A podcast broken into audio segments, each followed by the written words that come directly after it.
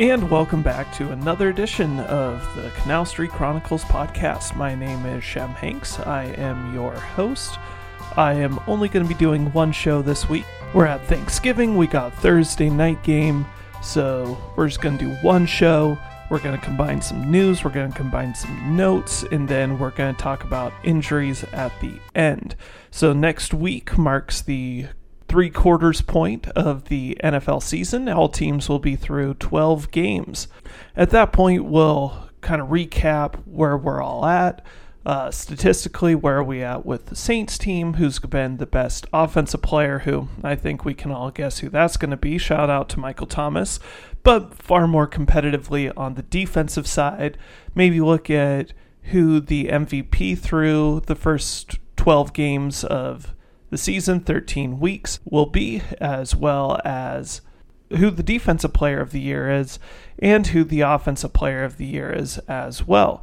Odds are that is still going to be Christian McCaffrey. But, you know, a lot can change in an NFL week. And that's why those conversations, those debates are so much fun because each week they change until you get to that final week of the season, you can look back at a full body of work and see where guys are at. And I do think things like MVP, Defensive Player of the Year, Offensive Player of the Year, very important. It's important for legacy. It's important for building out that Hall of Fame resume, as well as things like Pro Bowl berths and All Pro berths. And with that, Pro Bowl berths, we can vote I don't know about you. I try to vote almost daily thinking about who my Pro Bowlers are. Uh, certainly, there are quite a few Pro Bowlers on this Saints team. Michael Thomas, Ryan Ramczyk for sure. Defensive side, looking at Cameron Jordan, looking at Marcus Williams, Vonn Bell. Demario Davis is going to have a rough go of it. They put him in with the edge rushers, and that's going to be a tough lineup to crack. But with that, I am going to talk just briefly about where we are in terms of the standings. So let's just look at the NFC real quick, where the Cowboys and the Eagles are in a battle to win the NFC East. Looking out west, you got the Niners and you got the Seahawks battling it out. Uh, Seahawks could jump the Niners, but looks like the Seahawks are going to be a wild card team, barring a collapse.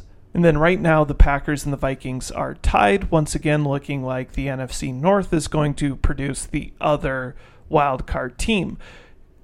If there is a collapse, the Rams appear to be in the best shape to capitalize with the Bears and the Panthers a step behind them. But looking at that NFC South, Saints 9 and 2, Panthers 5 and 6. And that brings me to the first point that I want to make. Where on Thursday night against the Falcons, the Saints have the opportunity to clinch the NFC South division title.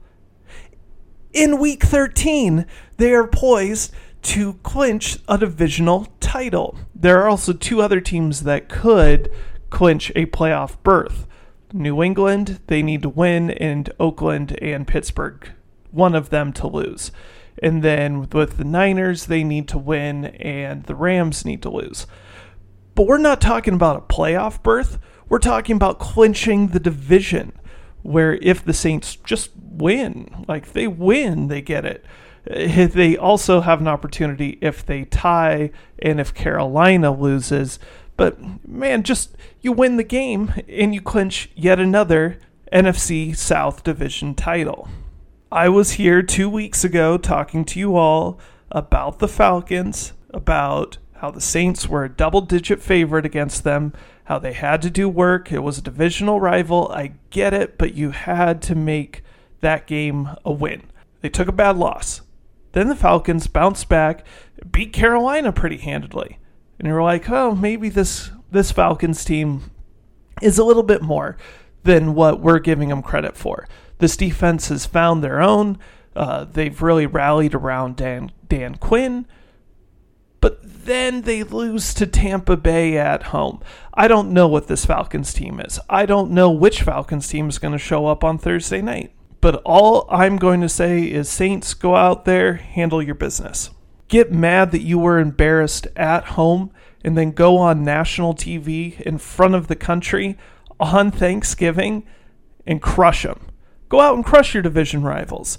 Michael Thomas, have a big game. Marcus Davenport, you were dynamic in that fourth quarter. Go out, ball out. More importantly, Saints, get Alvin Kamara into the end zone through only one touchdown through 12 weeks.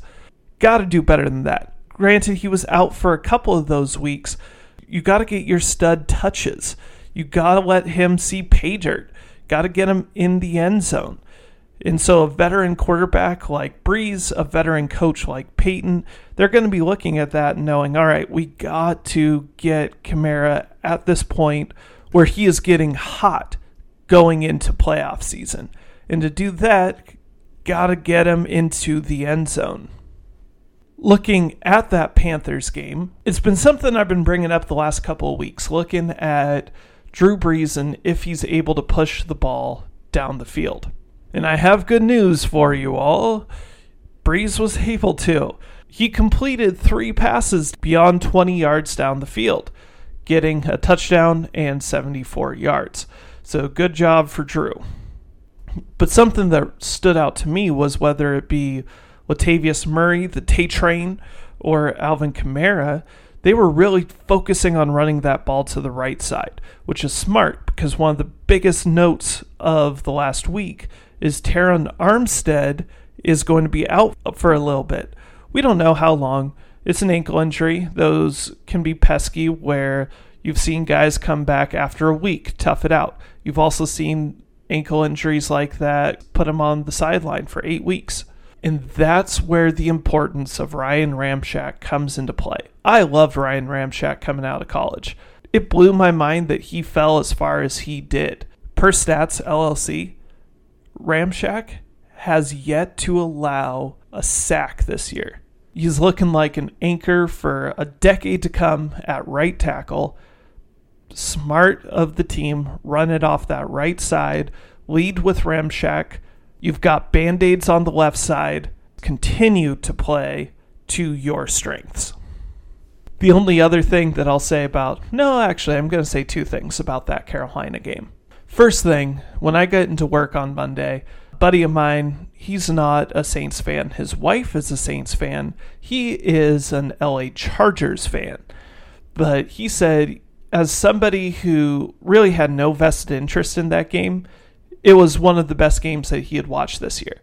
Where if you are a Saints fan, you're frustrated about some stuff that happened. But from a general football perspective, it was a great game and great that the Saints came out with a victory. And Joey Slye missed a potential game winning, even though the Saints would have got the ball. So I'm not sure. Just let's just say he missed a field goal with two minutes left in the fourth quarter. A stat that popped out to me was he had a 93.5% chance of making that 20 yard field goal. Or the easiest field goal to be missed this season. That is according to next generation stats. So the future in Carolina is not looking good for Joey Slye. I know that they were bringing in kickers for their practice squad. Even though he started out the season pretty hot, but whew, yes, he cooled off. Speaking of guys who started out the season hot, Julio Jones has zero receiving touchdowns in his last eight games. Zero and he will be coming up on our injury report. But should he play, something to also keep in mind is that DJ Moore was the first player to have a 100 yard receiving game versus the Saints secondary since week five, which is also remarkable considering that the best corner, arguably the best defensive back on this Saints team, has been out for the month so hats off to you. DJ Moore is having a good year, so no shame in that, but you got to prepare for Calvin Ridley and potentially Julio Jones. As I was saying, Pro Bowl, All Pro left tackle Terron Armstead is not going to play this week. We don't know how many weeks he's going to be out, but definitely not going to play this week.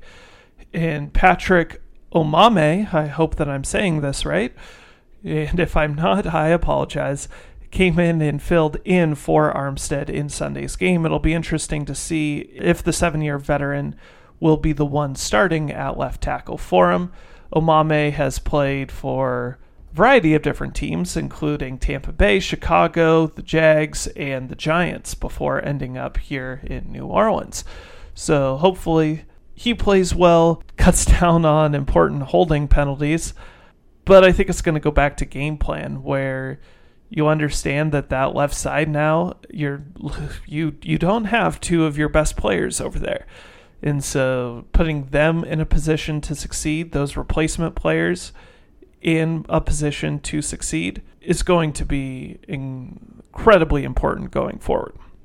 All right, let's look at the injury report for this week.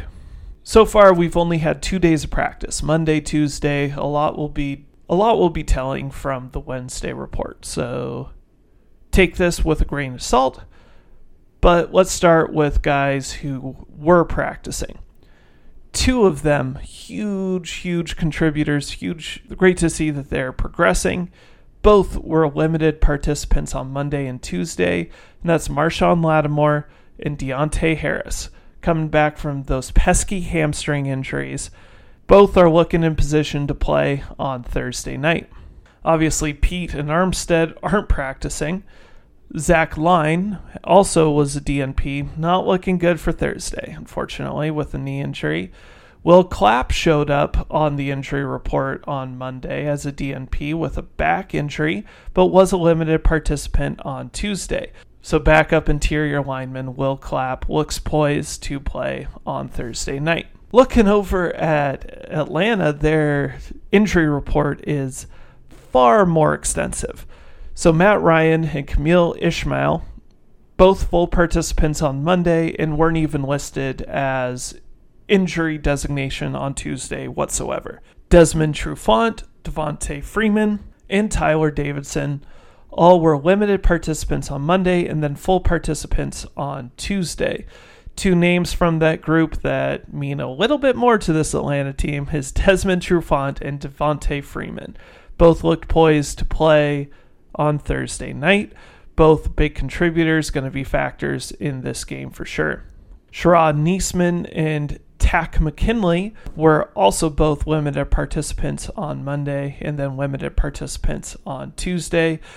Having Takk McKinley for this Atlanta team is pretty big, as we know that they their pass rush really crushed the Saints when they played a few weeks ago. And so having another good defensive lineman going up against a couple of backup offensive linemen for the Saints. Whew. Maybe want to have a tight end chipping for a while or keep Kamara and Murray in to keep Brees standing up on that left side. Defensive back Jordan Miller missed the Monday practice with an illness but has bounced back and was a full participant on Tuesday. There were three DNPs on both Monday and Tuesday for the Falcons. The first one was Luke Stocker, who's a tight end, but he is not the tight end that most people have been looking at as, oh, is he going to play? And that's Austin Hooper. Austin Hooper is the other tight end, where he has become a game changer at the tight end position.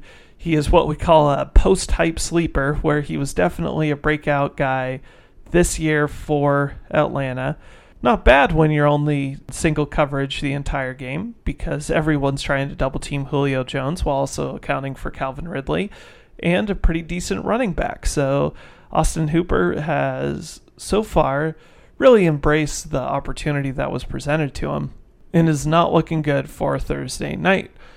Same with Julio Jones. Julio Jones has not practiced on Monday or Tuesday. Wednesday is going to be telling if he is a limited participant on Wednesday. Same with Hooper. Then you fully expect them to play on Thursday night. But if they continue to be DNPs, I do not expect them to play against New Orleans.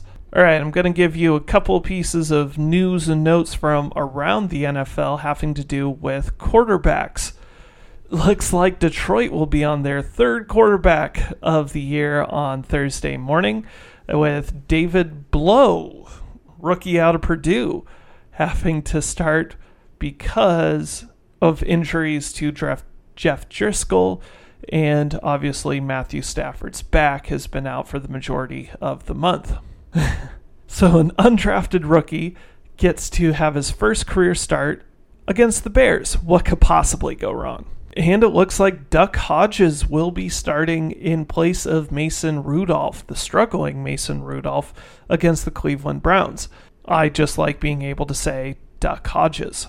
And if you've been watching football this year, you know that the Baltimore Ravens are really, really good, where so far defensive coordinators haven't figured out a way to stop Lamar Jackson one of the main reasons for their success outside of the dynamic and unique play of Lamar Jackson has been the success of their running game as well as their passing game, giving Lamar Jackson time to get it to his variety of tight ends as well as Marquise Hollywood Brown.